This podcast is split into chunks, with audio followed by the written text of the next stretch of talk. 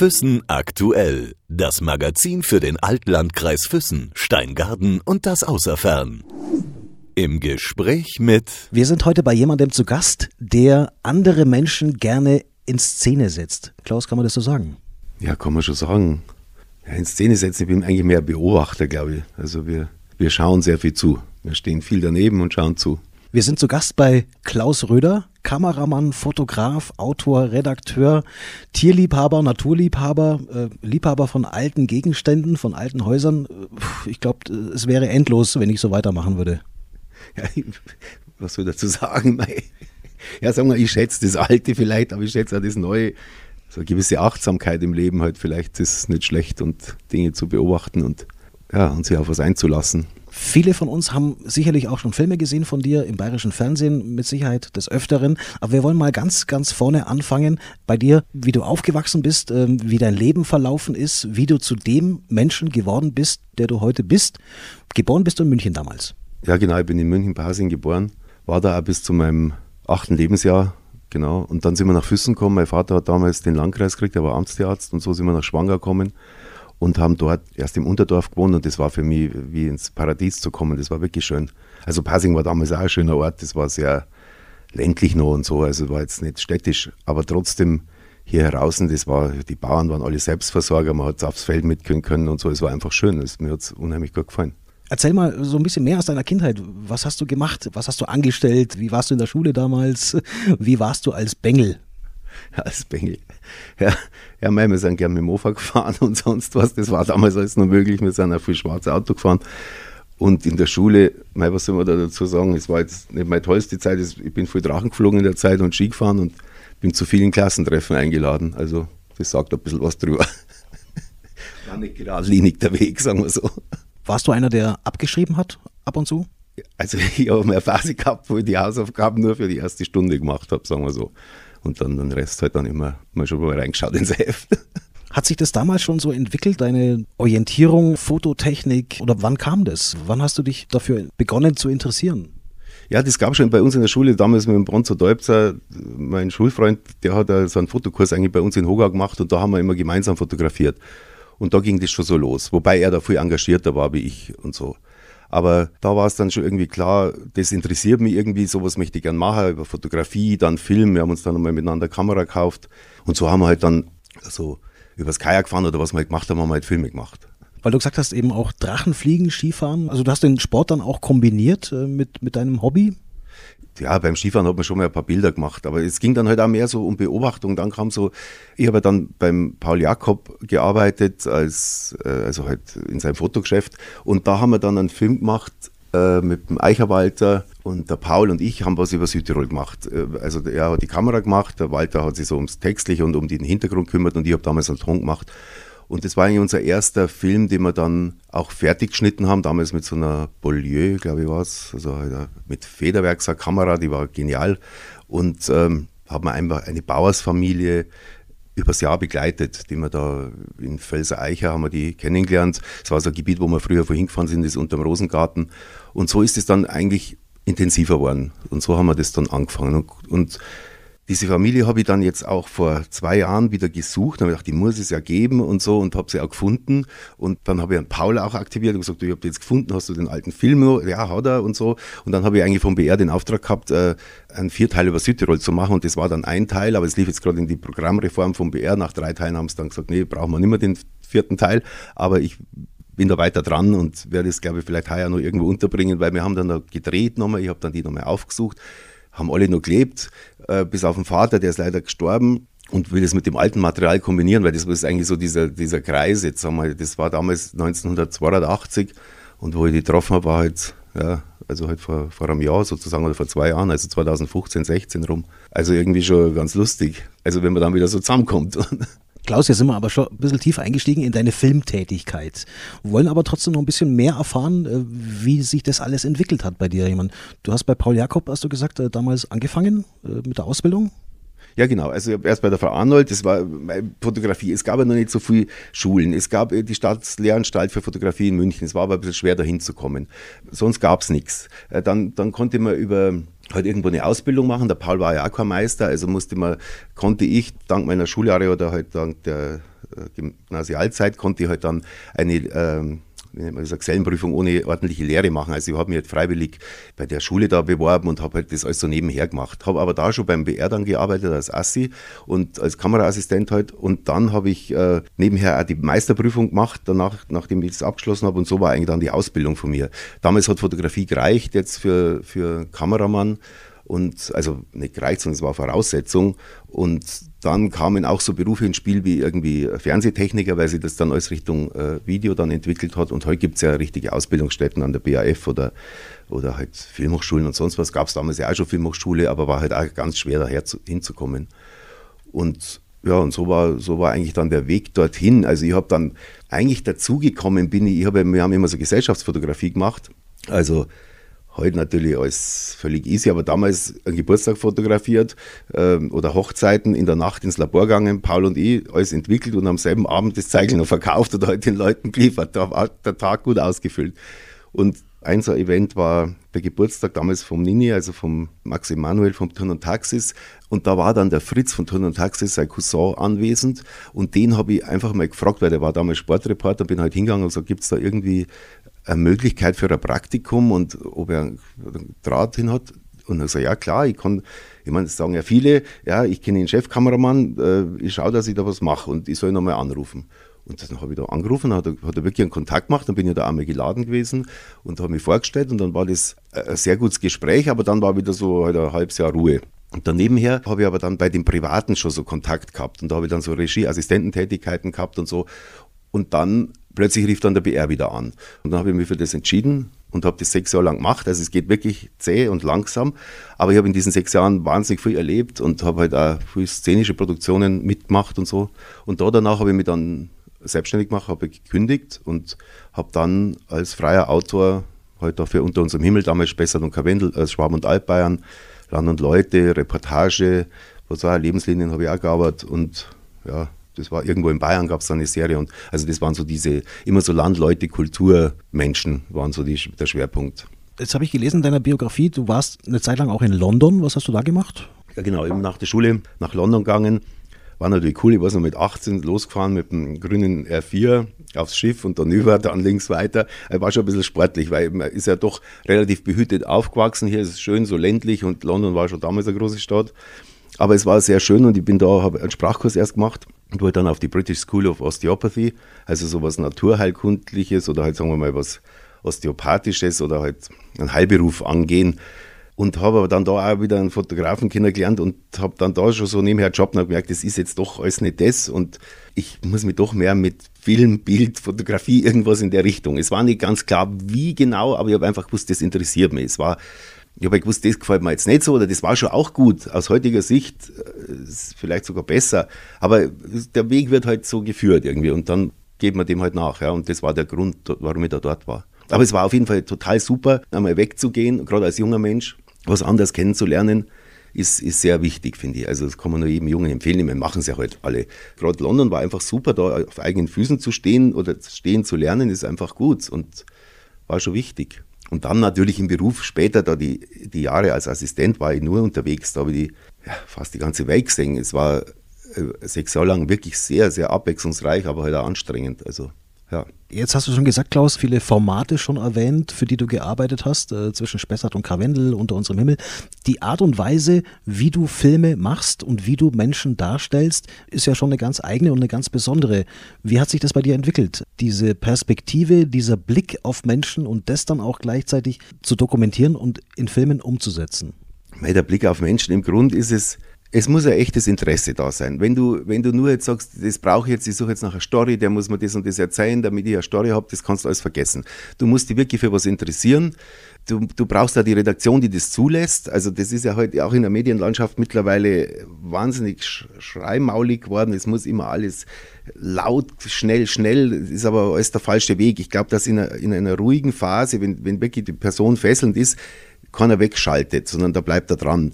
Also ich glaube, je authentischer was abläuft, das merken die Leute auch. Also da kann die Medienforschung sagen, was mag. Also ich bin da fest davon überzeugt, dass der Zuschauer genau erkennt, ist es jetzt gefaked, ist es, wo wollen es hin, bin ich jetzt zu schnell unterwegs, sondern einfach wo dabei sein, was man halt jetzt nicht jeder so kann, aber was mitzuerleben, als wäre man selber dabei und, und sich selber zurückzunehmen, das ist halt ganz wichtig und, und dieses Vertrauen aufzubauen und das Vertrauen da nicht zu enttäuschen. Weil du kannst natürlich jemanden irgendeine Geschichte erzählen und das in einem ganz anderen Zusammenhang äh, senden und was auch oft passiert. Und das ist für uns halt auch immer schwierig dann, wenn es hinkommst, weil die Leute einfach gebrannte Kinder sind und die Finger davon lassen wollen und du musst lang auf sie einreden, dass du sagst, nee, ihr könnt es alles anschauen, das kommt rein, könnt euch darauf verlassen, wenn es ein Schmarrn ist, das lasse ich weg. Also einfach das Vertrauen, weil es ist, ist ja gar nicht im Klaren. Ich meine jetzt auch bei so einem Gespräch, kannst du auch alles Mögliche draus machen. Und, und das ist zwar ein persönlicher Moment, aber du bist halt doch nach außen präsent. Plötzlich dann eigentlich über halt den ganzen Sendebereich oder, oder, oder in dem Fall über das Internet halt auch. Also du hast schon auch eine Verantwortung, die Leute vor sich selbst zu schützen und nicht nur auf eine Story zu achten, sondern du, du halt einfach sie mit ihnen achtsam umzugehen. Das, das ist, glaube ich, das A und O. Und eine Erzählform zu finden, heute wird ja alles äh, in den Schulen, ich meine, ich habe auch in etlichen äh, Schulen da unterrichtet, an der SRT und oder halt äh, ZDF, ARD Medienakademie und in der, bei der BAF, Bayerische Akademie für Fernsehen. Das ist schon alles gut, aber da gibt es halt dann auch äh, so Schwung von Dozenten, die halt alles über so einen Kamm scheren. Da gibt es so die Heldenreise und so muss was und die Fallhöhe und das sind alles so Begriffe. Und so wird halt auch schon, werden halt die Autoren schon losgeschickt. Die müssen erst ein Exposé schreiben in einer Dokumentation, wie das sein wird oder sein könnte. Ich meine, ich, wenn ein Exposé schreibe, schreibe ich es aus so nach Gefühl, damit die halt irgendwas in der Hand haben und diskutieren können und fertig. Aber du kannst den Darsteller ja nicht in so ein Korsett pressen. Du musst halt sagen, ich fahre da hin und da kriege ich schon was. Und wenn wir wo sind, da kann es passieren, dass eine Woche lang also wir haben für jetzt eine Dreiviertelstunden Dokumentation haben wir so zwölf Drehtage. Und da kann es sein, dass einmal die halbe Zeit jetzt nicht so effektiv ist. Es ist ein bisschen was vorrecherchiert bei mir, aber nicht zu viel. Wir gehen oft an so Plätze und bleiben da und, und nehmen uns einfach die Zeit und dann kommen die Leute und es passiert was. Und dann musst du halt zuschlagen oder wachsam sein und da halt hingehen und das halt machen, dich ein bisschen treiben lassen. Und das kannst du nicht planen. Du kannst einen Spielfilm durchplanen, den musst du auch machen, sonst geht es nicht voran. Oder du kannst äh, ja, Reportage mit einem bestimmten Blickwinkel angehen, aber bei so einer Dokumentation musst du dich komplett auf die Leute einlassen, was, was passiert. Und da sind schon schöne Plätze. Das unter unserem Himmel ist ein schöner Platz, finde ich. Der, der ist ähm, Altbachen vielleicht mit der Zitter. Wir als Kinder haben das einmal anschauen müssen. Den gibt es seit dem BR gibt und der Böhmler gegründet.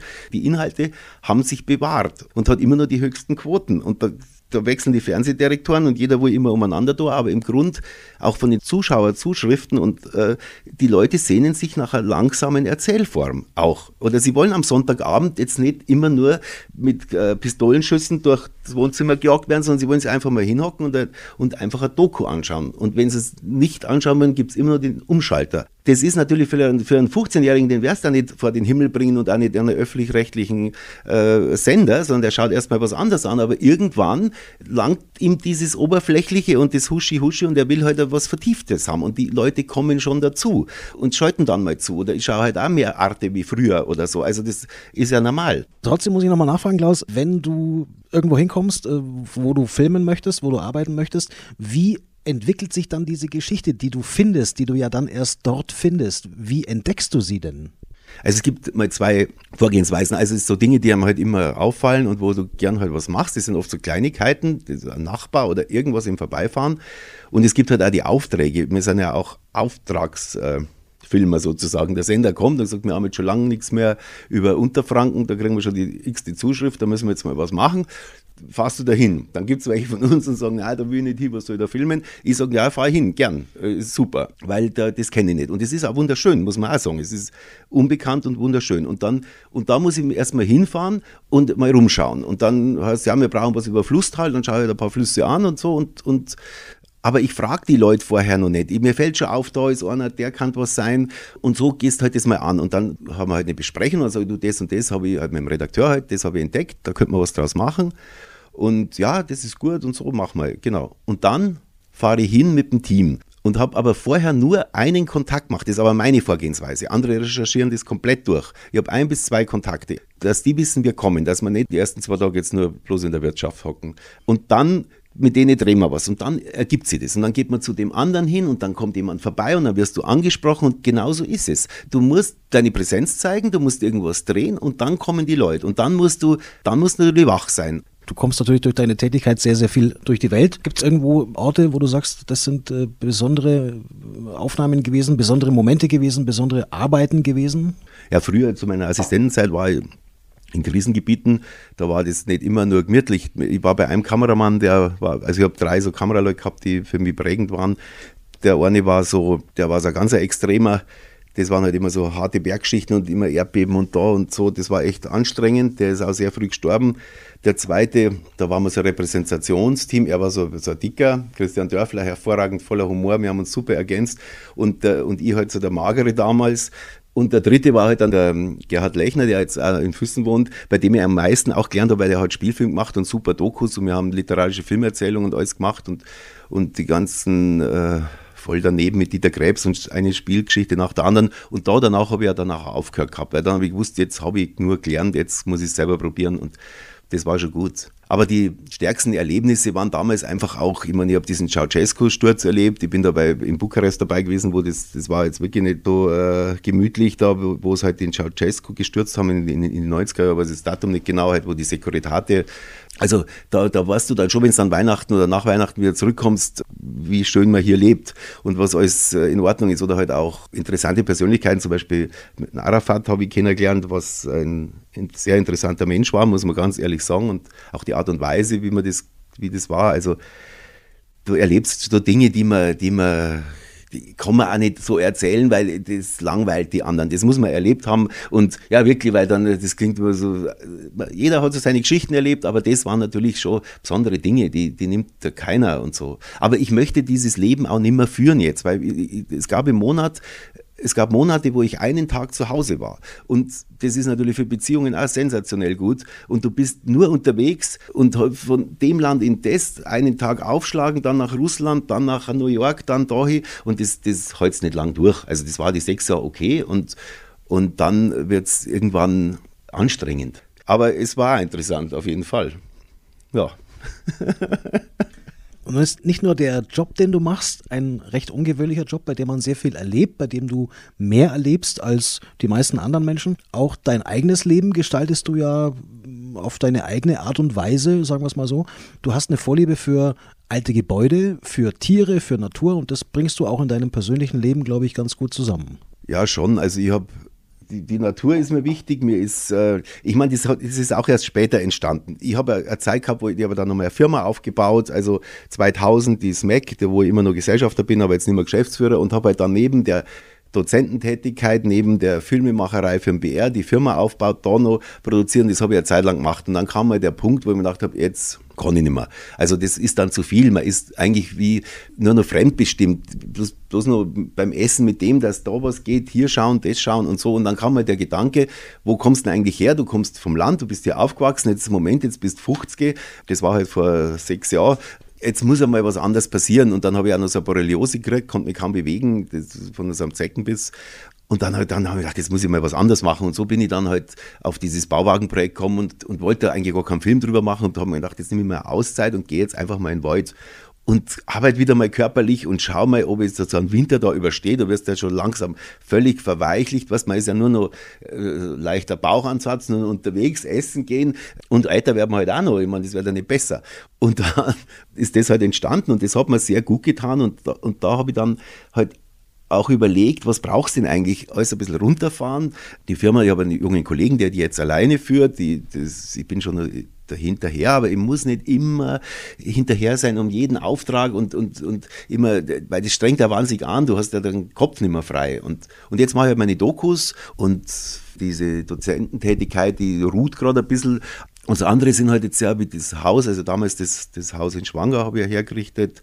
Das hat mich halt immer schon fasziniert, so, so alte Gebäude. Und jetzt mit meiner Frau, mit der Tanja, kann ich halt wirklich auch coole Sachen machen. Wir haben jetzt dieses Haus da in, in, in Musau hergerichtet und jetzt haben, machen wir noch was anderes. Wir bauen gerade so eine Alters-WG auf in Urspring, auch ein altes Haus, das wir herrichten. Aber so das Bewahren, ich bin jetzt kein Mensch, der Häuser baut aus dem Grund, um irgendwie Profit zu machen und möglichst viele Wohneinheiten drin und, und nochmal was, das muss immer was rausspringen, weil das immer die Frage rentiert. Es, es, mir geht es immer um den Erhalt. Es verschwinden so viele alte Gebäude, es verschwinden, mit jedem Gebäude, das abgerissen wird, wird so ein Stück Seele aus einem Dorf rausgerissen, kannst du fast sagen. Und äh, wenn es dann einmal nicht mehr da ist, dann dann, klar, die, die Leute wissen es nicht, aber dann hängen in den, in den neu gebauten Höfen, hängen dann die alten Bilder drin, so schön war es früher mal, weißt so. Und es, es, es ist keine Geldfrage, wenn sie sagen, ja, das, wenn man viel Geld hat, kann man das machen du brauchst für Neubau auch ein Geld und du musst halt viel Eigenleistung bringen und du musst halt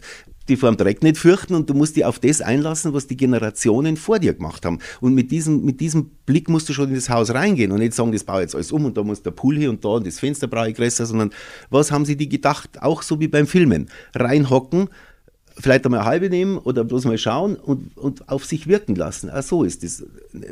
Weg von der vorgefertigten Meinung. Also das, das ist auch, ich, ich fühle mich da mehr so als wie so ein Transmitter oder so. Also ich bin so ein, ja, ich, ich krieg halt, ich kann über die Kamera das umsetzen, was ich geliefert kriege und kann es anderen plausibel machen. Und die damit anregen, vielleicht ein bisschen anders zu leben oder mal einen anderen Blick für die Dinge zu kriegen. Und ich kann es halt durch so ein Haus auch, weil die Atmosphäre halt da ist, das kann ich auch wieder rausschälen und kann halt das wieder so lassen und und ein paar Anregungen schaffen, wo erst, erst jeder sagt, ja, völlig Spinner, das kann ja nicht sein. Ja, und du kannst es, weil du hast keinen Anspruch.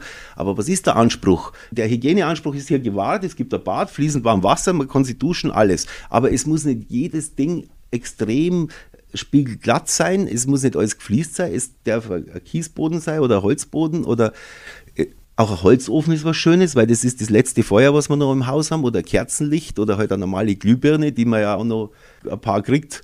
Das sind halt einfach wärmende Aspekte. Und halt, wenn ich nur alles mit Neonlicht oder, halt mit LEDs oder so, das ist halt auch so wie im Filmgeschäft. Es wird halt auch alles zu geschleckt gemacht. Also es wird, das ganze Leben läuft heute halt meiner Meinung nach etwas zu geschleckt, zu cool, zu wenig Emotionen. Also das ist das Problem. Die Begeisterungsfähigkeit ist nicht da. Die Leute gehen ja schon mal vorab. Also sie werden auch so erzogen. Ja, kann ja nicht einmal irgendwo anstoßen, sondern immer schön so mitschwimmen. Betrifft es dein ganzes Leben, Klaus, dass du bewusst Dinge einfach anders machst als die meisten anderen? Das Haus, in dem wir jetzt sind, in dem du jetzt lebst, hier in Musau.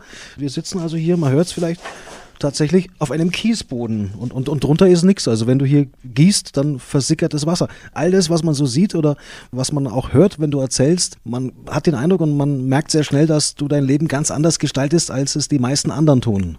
Ja, das ist jetzt nicht nur gewollt, dass, dass man, ich komme überall zurecht. Ich brauche einen kleinen Raum, der vielleicht so eine gewisse Ordnung hat. Das brauche ich. Aber wo das ist, ist wurscht. Und ich habe halt natürlich wahnsinnig viel auch erlebt in diesen Ländern. Wir waren wahnsinnig viel in Entwicklungsländern und wie 90 Prozent der Menschheit auf dieser Erde lebt. Die lebt nicht so wie wir hier, sondern da schaut es anders aus. Und wenn die Kinder auf dem Müllberg, wenn du vom Hilton äh, in, in Kairo runterschaust, über die Kulisse, dann siehst du auf dem Müllberg und du hast damals gesehen, wird sich sicher jetzt nicht verbessert haben in diesen 30 Jahren, äh, wie die Kinder dort oben leben und den Müll sammeln. Und wenn du in die Gesichter dieser Kinder dann schaust, am nächsten Tag ist ein Lachen drin und wenn es oft bei unseren verzogenen Bangerten mal bös gesagt, nein, schaust, die unzufrieden sind, das wir haben und das wieder sind und selbst dort, wo es wirklich Armut und wo da, da sind, da ist ein Lachen und, und da ist der Anspruch, was, weißt du, wie, ich meine, es man kann ja, jeder kann es ja im Fernsehen auch sehen, in den ganzen Dokus, wie, wie, wie die Leute leben. Und ich finde halt, was ist Komfort? Für mich ist Komfort, wenn, wenn ich Holz hacken kann, wenn ich einen Ofen einheizen kann, wenn ich auf diesem Holzfeuer kochen kann und wenn ich in dieser heimeligen oder das ist keine heimelige Wärme, ja ganz eine besondere, so eine Strahlungswärme, sitzen kann und den Abend verbringen kann. Und in der Früh, wenn es dann kalt wird, das ist jetzt nicht so, dass das schädlich ist. Also du brauchst nicht immer ein gleiches Klima. Ich finde diese Ausschläge ganz gut. Mal kalt durch einen kalten Raum in einen warmen das habe ich ja zum Beispiel in Sibirien erlebt. Da hat es draußen 45 Grad minus gehabt und drin hat es ungefähr 45 Grad plus gehabt. Das Ganze war geteilt mit zwei so Decken. Da hast du gleich gar nichts gesehen vor lauter Dampf und so haben die gelebt mit 90 Grad Unterschied sozusagen. Also irr. Und ich glaube, man muss halt ein bisschen auf der Welt einmal rumfahren und schauen, wie leben andere. Und ich glaube, wenn man so ein bisschen eine Mischung hat oder sich das auch mal vergegenwärtigt, was das eigentlich für ein Luxus ist, den wir hier haben. Und auch, ich finde, was mich auch so stört manchmal, ich weiß nicht, ob das jetzt alles zu weit führt, aber in unserer Gesellschaft diese permanente Empörung. Es wird immer sich über, gleich über alles aufgeregt. Es sind auch immer nur die anderen schuld. Und das ist auch so was, was ich nicht verstehe. Und ich glaube, das kommt einfach aus einem zu großen Wohlstandsgefühl heraus. Weil wir zu viel Wohlstand haben, darum kommt dieses Kleinbürgerliche plötzlich hoch. Weil ist mir manchmal ein Rätsel. Das geht ja schon los beim Radeln, wie du bist auf der falschen Seite, wirst schon blöd angemacht. Mit solchen Gesichtern fahren sie im Urlaub teilweise rum, oder? Oder beim Autofahren auch, klar, fährst man die Füßner Kreuzung rein, kommst vielleicht gerade nicht weiter, weil eine Ampel die andere jagt, da an der Vater seitlich rein, will die weghupen, weißt du, diese Grundaggressionen. Und das ist doch schlimm. Ich meine, kann jeder macht einmal einen Fehler. Die, die Toleranzen müssten da sein. Und, und das zieht sich ja politisch auch hin. Miteinander, miteinander, nicht immer gegeneinander, nicht immer angreifen. Ich muss der Bessere sein. Einfach miteinander. Wir haben genug Probleme, die wir miteinander lösen sollten. Über was regst du dich auf, wenn du dich mal aufregst? Ich reg mich, jetzt wird es ja gerade sehr emotional. Ich reg mich über Leute auf, die grantig sind. Da rege ich mich auf. Die unbegründet grantig sind. Ich reg mich wenn ich zu oft blöd angemacht werde, rege ich mich auch mehr auf, aber das, ist, das dauert lang. Und ich, ja, über Dummheit rege ich mich auf, wenn, wenn jemand, nicht dumm im Sinn, weil was, sondern wenn einer mit einer so, wie, sagt man, wie kann man sagen, wenn einer mit einer so selbstverständlichen Arroganz, dümmlichen Arroganz irgend Leute niedermacht oder ich reg mich auf, wenn einer meint, er ist was Besseres oder wenn einer Menschen nicht für voll nimmt oder wenn einfach Umgang, über, über Unhöflichkeit rege ich mich auch auf. Also rege ich mich nicht auf, halte mich zurück, aber es, ist, es gibt einfach auch wenig Benehmen. Es, du fällst halt schon auf, wenn du jemand an der Tür aufhältst oder wenn du mal Hallo sagst oder so. Das ist da anders noch. Da sagt jedes Kind Servus, grüß dich. Da sind es hier cooler eigentlich die perfektesten Eigenschaften, äh, um in die Politik zu gehen? Gemeinderat warst du in Schwangau, glaube ich, oder ja. bist du nicht mehr oder bist du ganz aus der Politik raus? Ja, eigentlich schon. Also ich bin, ich bin kein politischer Mensch. Ich bin früher nicht auf Demonstrationen gegangen. Mich hat es auch nicht interessiert als Junger. Wir sind in die 70er Jahre groß geworden. Du bist halt in die Bergganger und sonst was. Ich war da jetzt nicht so, aber ich habe ich hab mich halt schon mal interessiert, was vorangeht, aber, aber nicht äh, ich wollte jetzt nicht groß die Welt verändern oder so. Es ist ja ganz was Gefährliches. Also ich, das im, im, Gemeinderat war eine interessante Erfahrung, auf jeden Fall. Viele Freundschaften und, und all die Leute, die immer kritisieren, einfach sie mal aufstellen lassen, das mal machen sechs Jahre lang. Und dann sehen, äh, was für Zwänge da sind, weil das ist ja Parlament, da sitzen dann halt 16 Hansel umeinander und parlieren. Und entschieden wird woanders. Das muss man mal ganz klar sagen. Du kannst dir über Dachneigungen und sowas Gedanken machen oder ob der seine Mülltonne da ist, denn der oder da. Aber so das Richtige, da kommt ans Landratsamt oder sonst irgendjemand und sagt, nee, das machen wir jetzt aber doch anders. Also, und vor allen Dingen kannst du es auch nicht immer sagen, ob es richtig ist, weil du wirst ja auch oft ein bisschen angeschwindelt. Da kommt, ja, habe ich schon geredet mit den Nachbarn, alles in Ordnung, du entscheidest, keiner weiß Bescheid, es explodiert, furchtbar und keiner wusste Also es ist echt undankbar.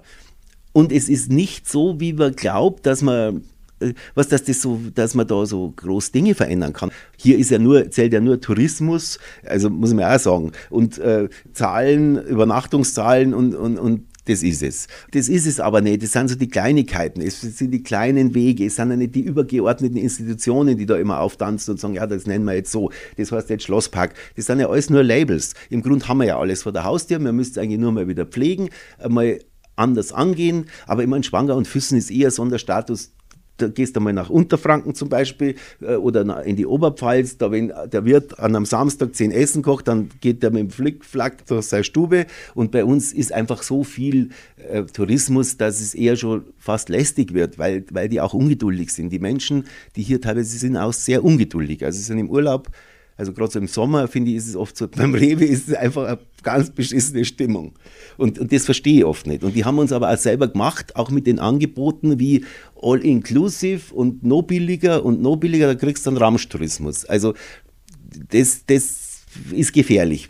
Aber die Zeit jetzt nochmal war gut sind wirklich tolle Freundschaften entstanden und auch über die Parteien hinaus. Und wir haben es schon mal fast geschafft gehabt, das weiß ich noch, in, im Haus Hopfensee mit Füssen zusammen eine Lösung für die Umgehungsstraße zu kriegen. Und plötzlich sind da wieder alle wach geworden, ja, das geht ja gar nicht, nee, Moment. Was und sowas ist auch schlimm. Eigentlich müssten wir zusammenhalten. Wir müssten diesen, diesen Verkehrskollaps unter Kontrolle kriegen. Und, aber ist nicht so einfach. Jetzt haben wir so viel gehört, äh, Klaus, so viel Einblick bekommen, auch in dein Leben, mit deinen Tätigkeiten, was du alles machst. Über eins haben wir noch gar nicht gesprochen, das sind deine Tiere. Ja, ich habe so einen Schwung Tiere, ja genau, die haben wir auch noch, eine kleine Landwirtschaft nebenher. Mittlerweile haben wir Wollschweine, Hochlandrinder mit dem Christoph Helmer zusammen und mit dem Seppi vom Helmerhof und Kamerunschaf. Im, Im Hühner haben wir auch, da hat nur der Fuchs ein bisschen reduziert heuer. Die sind jetzt hier herüben im Stall. Ja, und Gänse habe ich auch mal gehabt. Aber das ist jetzt so die Und einen Acker machen wir noch. Also wir, wir produzieren Gemüse so nebenher selber, wo auch jetzt so eine Gruppe sich entwickelt hat rundherum. Das ist halt, ich denke mal immer, das ist so eine Art Altersvorsorge. Der eine kauft sich halt irgendwie Aktien oder, oder ähm, macht ja, oder ich, ich habe halt damals ein kleines Stück Wald gekauft, so vor sechs, sieben Jahren und Brennholz und schön arbeiten und so halt und, und also ein kleines Feldstreifen. Und da ging das halt einfach mal so los. Ich sehe das so, mein, wer weiß, ob immer alles so gut bleiben wird. Ich meine, natürlich, wenn es schlecht wird, wächst da nichts mehr wahrscheinlich. Aber, aber auf jeden Fall bist du das mal gewohnt, mal was anzubauen. Und vor allen Dingen ist es auch mal ganz schön zu sehen, was ist für eine Arbeit dahinter. Was, äh, bis du so einen Kartoffel in der Hand hast, was ist, äh, bis du ein Stück Fleisch in der Hand hast, was, was ist es auch, was es übers Herz zu bringen, ein Tier, das dir nachläuft, das totales Vertrauen zu dir hat, äh, dann in einen Hänger einzuladen oder auf den Arm zu nehmen und zum Metzger zu gehen und der kriegt, kriegt dann mit dem Bolzen eins drüber und stirbt für dich. Also da wird man dann schon, äh, geht man schon ganz anders um im Fleisch. Da, da schmeißt man nichts mehr weg. Also und das tut, glaube ich, vielen Kindern täte das mal ganz gut oder halt auch Menschen, die mal schnell, ah, Burger schmeckt man nicht, zack, weg. Also was, ähm, was da drin steckt und was vor allen Dingen äh, Energie und wie die Tiere halt leben und was es für eine Kreatur ist, weil wir haben ja überhaupt keinen Bezug mehr. Du, du, kaufst es halt irgendwie schön verpackt, aber du, du weißt ja nicht, wo es herkommt. Natürlich ist ein schöner Hofen aufgemalt und es ist ganz idyllisch, aber es ist sicher nicht so. Es kommt die 90 Prozent des Schweinefleisches, wenn jetzt sogar noch mehr, 95 Prozent einfach aus Spaltenbodenhaltung mit kleinen Boxen, wo die Schweine zu bis zu 30.000 irgendwo untergebracht sind. Da kommt unser Schweinefleisch her. Das muss man einfach mal realistisch sehen. Und bei den Hühnern ist es genauso. Das sind eigentlich die zwei Kreaturen, denen es am beschissensten geht. Und das wird am meisten gegessen bei uns. Und auch der Preis, wenn man sagt, ja, das kann man sich ja sonst nicht leisten und so, natürlich, aber man muss auch nicht jeden Tag ein Fleisch essen, so wie heute. Es wird ja wahnsinnig viel Fleisch gegessen. Und das kannst du natürlich nicht alles über biologisch herstellen, dass die ganze Menschheit ernährst, das ist vollkommen klar, aber wir brauchen nicht diesen Überfluss. Und wir haben halt das damals angefangen, um diese Kette mal zu unterbrechen, um, um halt so für sich und sein Umfeld ähm, eigenes Fleisch zu haben. Und ich bin jetzt nicht einer, der nie zu McDonalds geht oder da nichts isst und da nicht und jedem mit dem Zeigefinger, so muss das machen. Ich gehe genauso mal einen Burger essen und sonst was. Und, aber ich sehe einfach durch diesen Umgang den Wert und vor allen Dingen die Kreatur, die man sonst halt einfach nicht wahrnimmt, wenn man heute was einkauft. Bist du jemand, der gerne autark wäre oder ist? Ja, das bin ich schon. Also ich habe ganz autark wird jetzt nie so ganz gehen, weil man ja, aber so eine gewisse Fähigkeit, wenn es die Gesundheit zulässt, sich um sich selber zu kümmern, äh, ist jetzt nicht schlecht. Und ich glaube, das sollte jeder sich ein bisschen damit auseinandersetzen, weil es sind nicht immer die anderen schuld. Es, es, es, liegt erst einmal grundsätzlich an einem selber und das zieht sich in jedem Bereich, finde ich. Das wird ja heute, haben wir vorher schon kurz drüber geredet, gerne mal immer jemand gesucht. Ich rutsche irgendwo aus, ja, wer, wer hat das nicht abgesichert, wer hat da nicht gestreut? Ich bin ausgerutscht, ich bin hingeflogen. Also das Leben ist einfach mit Risiko verbunden. Und, und ich habe ähm, mit zu viel Einschränkung habe ich ein Problem und mit zu viel ähm, Verantwortung abgeben habe ich auch ein Problem. Sondern man muss eigenverantwortlich in, in einem ethisch sauberen Sinne handeln. Dann kann eigentlich nichts passieren, glaube ich. Und den anderen so sein lassen, wie er ist. Jetzt haben wir eingangs gesagt, du bist jemand, der andere Menschen gerne darstellt oder gerne in Szene setzt, aber du bist nicht jemand, der selber gerne im Mittelpunkt steht. Ja, das, das stimmt schon. Jetzt ist ja gerade das Gegenteil. Ich habe lange überlegt. Aber ich kann jetzt so ein Gespräch nicht absagen, wenn ich selber immer Leute frage, machst mit? Komm, das wird schon gut, mach mit, das kannst du darauf verlassen. Es ist halt immer gefährlich, äh, weil das wird dann, glaube ich, als Selbstdarstellung oft dann also angesehen. Es ist halt so ein bisschen eine Gratwanderung. Also, und ich weiß halt in dem Geschäft, wenn du dich irgendwie auf was einlässt, dann, dann kommst du da ein Foto von dir, da was, weißt du, du, du wirst so, nicht die Transparenz ist mir auch, aber ich habe nichts zu verbergen und ich stehe zu allem, was ich mache, aber das Leben wird ein anderes. Also so, so, das ist jetzt nicht da, aber wie viele junge Menschen haben immer so diese Star-Allüren ja, ich muss aber Star werden. Was meinst du, was das für ein scheiß Leben ist, wenn du nirgendwo rausgehen kannst? Jeder Depp kennt dich, bist auf hunderten von Handys abgelichtet, jeden Schritt, den du machst, der, in der Gala irgendwelche Dinge, das wäre mein Albtraum, da würde ich das wäre, wovor ich wirklich Angst hätte, also ein Artikel auf einer Benefizveranstaltung beim Kuchen anschneiden in der Gala und da habe ich dann so, das wäre was für so horrormäßig für mich. Also, und ich finde, jeder Schritt ist so Königsfamilien. Du kannst die raushalten, wie es ähm, Prinz Leopold und, und äh, die Bayern machen das relativ gut oder zumindest diese Seite und du kannst da ganz vorne mitspielen. Aber das vorne mitspielen halte ich für extrem gefährlich. Also Ich weiß nicht, gerade in der heutigen Zeit auch und ich halte es für, für was auch. Ich meine, natürlich brauchen vielleicht manche Leute so, so Königsgeschichten oder Vorbilder und so, aber die, die können auch ein bisschen so im Hintergrund sein. Weiß ich nicht. Also ich persönlich gern, aber, aber nicht, nicht, ich habe jetzt nicht diesen, diesen Gedanken, da muss ich jetzt stehen und hier ist hier bin ich. Na, wirklich nicht. Dann freuen wir uns trotzdem, Klaus, und fühlen uns geehrt, dass du uns so einen tiefen Einblick gegeben hast in dein Leben und äh, in das, was du machst. Vielen herzlichen Dank für deine Zeit. Ja, ich danke dir für das Interesse und, und hoffentlich machst du was Gescheites draus. danke. Lara. Füssen aktuell. Das Magazin für den Altlandkreis Füssen, Steingaden und das Außerfern.